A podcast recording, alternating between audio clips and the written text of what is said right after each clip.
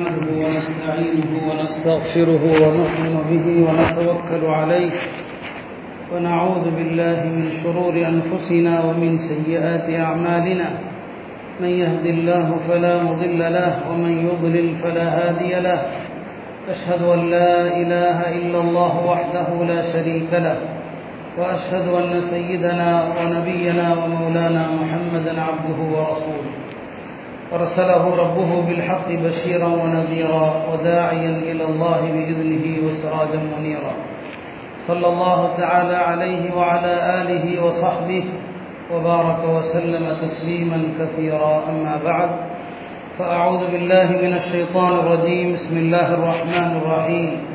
أفرأيت من اتخذ إلهه هواه وأضله الله على علم وختم على سمعه وقلبه وجعل على بصره غشاوة فمن, يعديه فمن يهديه من بعد الله أفلا تذكرون وقال النبي صلى الله عليه وسلم إن أخوف ما أتخوف عليكم اثنتان طول الأمل واتباع الهوى أو كما قال عليه الصلاة والسلام கண்ணியத்திற்குரிய அல்லாஹ் நல்லடியார்களே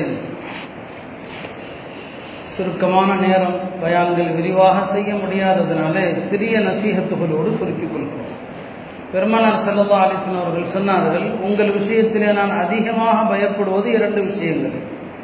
ஒன்று தூருள் அமல் நீல நீண்ட ஆசைகள் நீண்ட ஆசைகள். உலகத்தினுடைய விஷயங்களில் பலதை அடைய வேண்டும் என்கிற நீண்ட ஆசைகள்.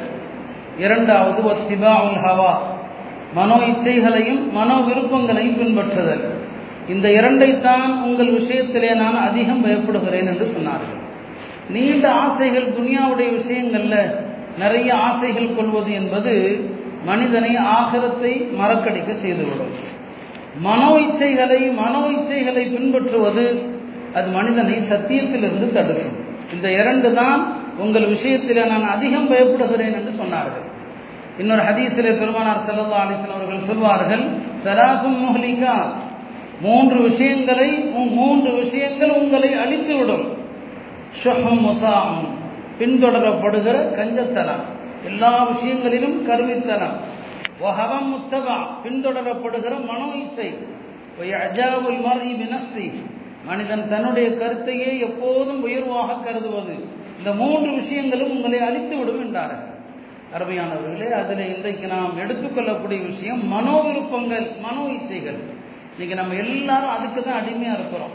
நம்முடைய எஜமானாக நம்முடைய கடவுளாக எது இருக்குதுன்னா மனோ இச்சை தான் இருக்குது. இந்த வார்த்தையை நான் சொல்லல அல்லாஹவே சொல்றான். இவன் அப்பாஸ் ரதி எல்லாம் அவர்கள் சொன்னார்கள் அல் ஹவா இலாஹும் அபூ மனோ இச்சை வழங்கப்படுகிற கடவுள்னு சொன்னாங்க. கடவுள்னா என்ன? யாருடைய கட்டளையை ஏற்கிறோமோ யார் தடை செய்தால் விலகி நிற்கிறோமோ அதை ஏற்றுக்கொள்வதற்கு பேர் தான் கடவுள். இன்னைக்கு நாம் அல்லாவுடைய பேச்சையோ அல்லாவுடைய ஏவல் விலகலை நாம் பின்பற்றுகிறோமா? நஃப்சு சொல்வதை பின்பற்றுகிறோமா? நம்முடைய மனம் என்ன சொல்கிறது? அதை பின்பற்றினால் இவர் அந்த மனதுக்கு அடிமை. இவருடைய கடவுள் அந்த மனம்தான். இதை அல்லாஹ் எவ்வளவு அழகாக சொல்லி காட்டுகிறான். அபர ஐத்த நபியை நீங்கள் கவனித்தீர்களா? மனித்தகத இலஹவாஹு தன்னுடைய மனோ இச்சையை கடவுளாக ஆக்கி கொண்டவர். மனோ இச்சை தான் அவனுடைய கடவுள். அதுவே அவனுடைய கடவுளாக ஆக்கிட்டான். இத்தகைய மனிதர்களை பொறுத்தவரை மனோ இசையை கடவுளாக ஆக்கி அவனுடைய உள்ளத்துல அல்லா திற போட்டுட்டான் முத்திரையிட்டுட்டான் அவனுடைய செவிகளில் அல்லா முத்திரையிட்டுட்டான் ஒகல்பிஹி இதயத்தில் முத்திரையிட்டுட்டான் ரிஷாவா அவனுடைய பார்வைகளில் அல்லா திரைய போட்டுட்டான். இதுக்கு மேல யார் அவனுக்கு வழிகாட்ட முடியும்? யார் வழிகாட்ட முடியும்? அல்லாவை தவிர. இன்றைக்கு எல்லாருமே மனோ இசைகளுக்கு தான் அடிமையாக இருக்கிறோம். உலமாக்கள் சொல்லுவாங்க மனோ இச்சை விஷயத்துல மனிதர்கள் மூன்று வகையா இருக்கிறார். மூன்று வகையான மனிதர்கள். முதலாவது பிரிவினர் யாருன்னு சொன்னா முழுக்க மனோ இச்சைக்கு அடிமையாகி போனவர்கள். இவங்க தான் அதிகமான மக்கள். மனோ இச்சைக்கு முழுசா அடிமை. அவங்களுடைய எஜமான் வந்து மனோ இச்சை தான்.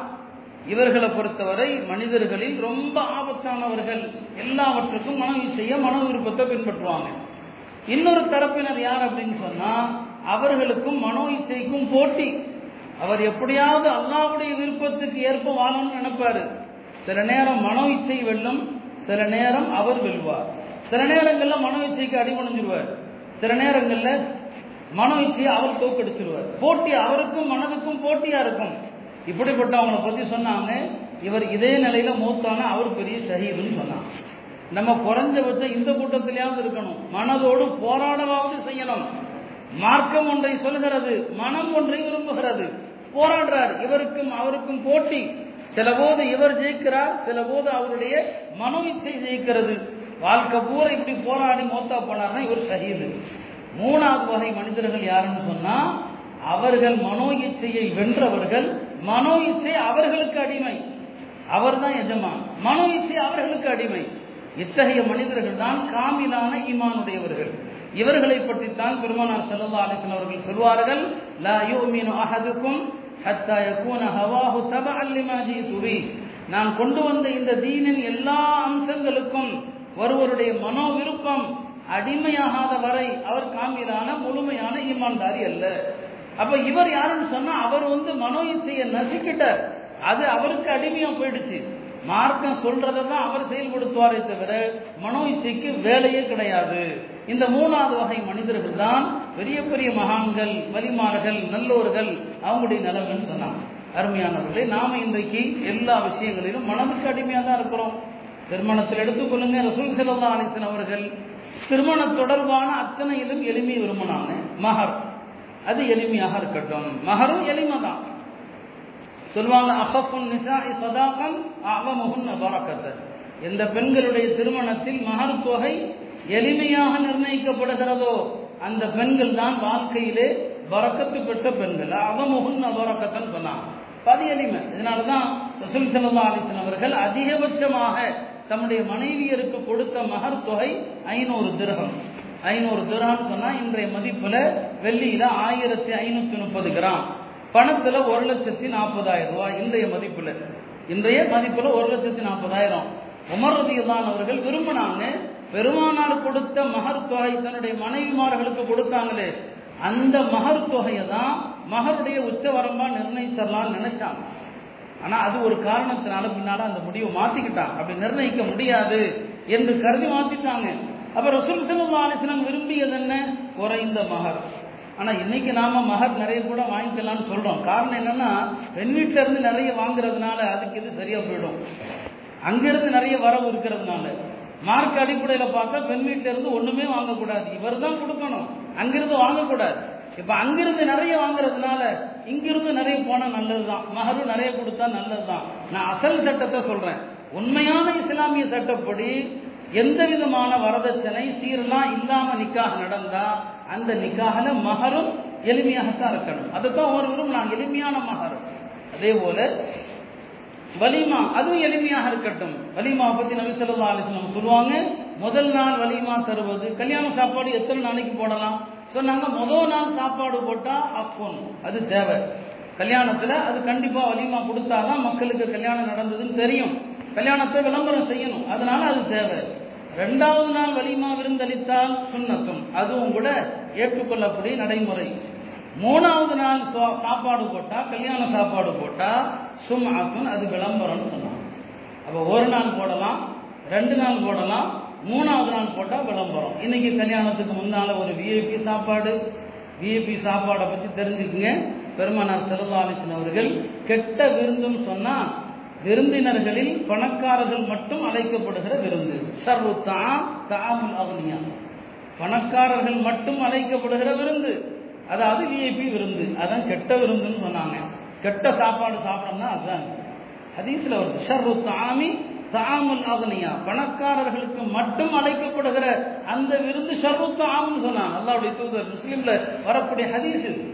அப்ப அதுல நாம் என்ன செய்யறோம் முன்னால ஒரு விருந்து பிறகு ஒரு விருந்து எவ்வளவு விருந்துகள்? அப்போ வலிமா எளிமை இல்லை. வலிமானா கல்யாண சாப்பாடு.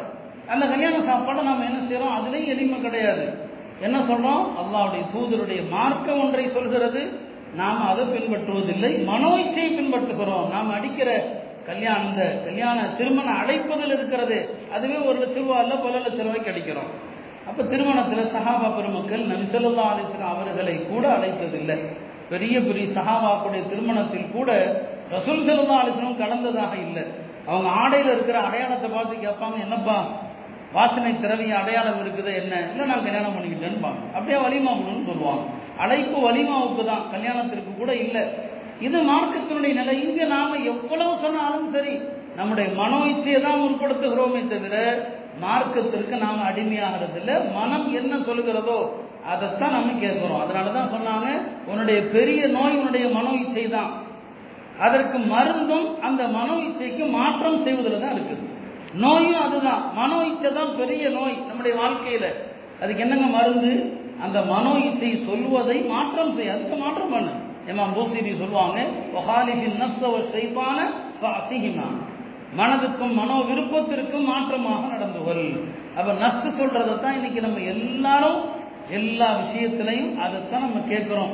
இதான் நமக்கு என்னங்க? கடவுளாக இருக்குது. அதாவது அல்லாவும் சொல்றான் மனோ இச்சையை கடவுளாக்கி கொண்டவர்கள் என்று அல்லாஹ் கடுமையாக சாடுவதும் அதுதான். எனவே அருமையானவர்களே வாழ்க்கையில யாருக்கு எவ்வளவு காலம் என்று சொல்ல முடியாத காலத்தில் வாழ்ந்துட்டு இருக்கிறோம். திடீரென மரணங்கள் நிகழக்கூடிய காலத்தில் வாழ்றோம். இந்த மனோ இச்சைக்கு அடிமை என்கிற நிலையிலிருந்து நாம விடுபட்டாலே போதுமானது. எப்போ கபறுகளை சந்திக்க போறோம்னு தெரியாது. அதில் தலைரதி எல்லாம் அவர்கள் தன் தோழர்களோடு கபரஸ்தானுக்கு போனான். இப்போ அந்த மன்னரை வாசிகளை பார்த்து பேசினாங்க. இன்ன அம்வாலக்கும் அது குசிமத். உங்களுடைய செல்வங்கள் எல்லாம் உங்க வாரிசுகளுக்கு பிரிச்சு கொடுத்தாச்சு. வ இன்ன புயூத்தக்கும் அது சுக்கினத்.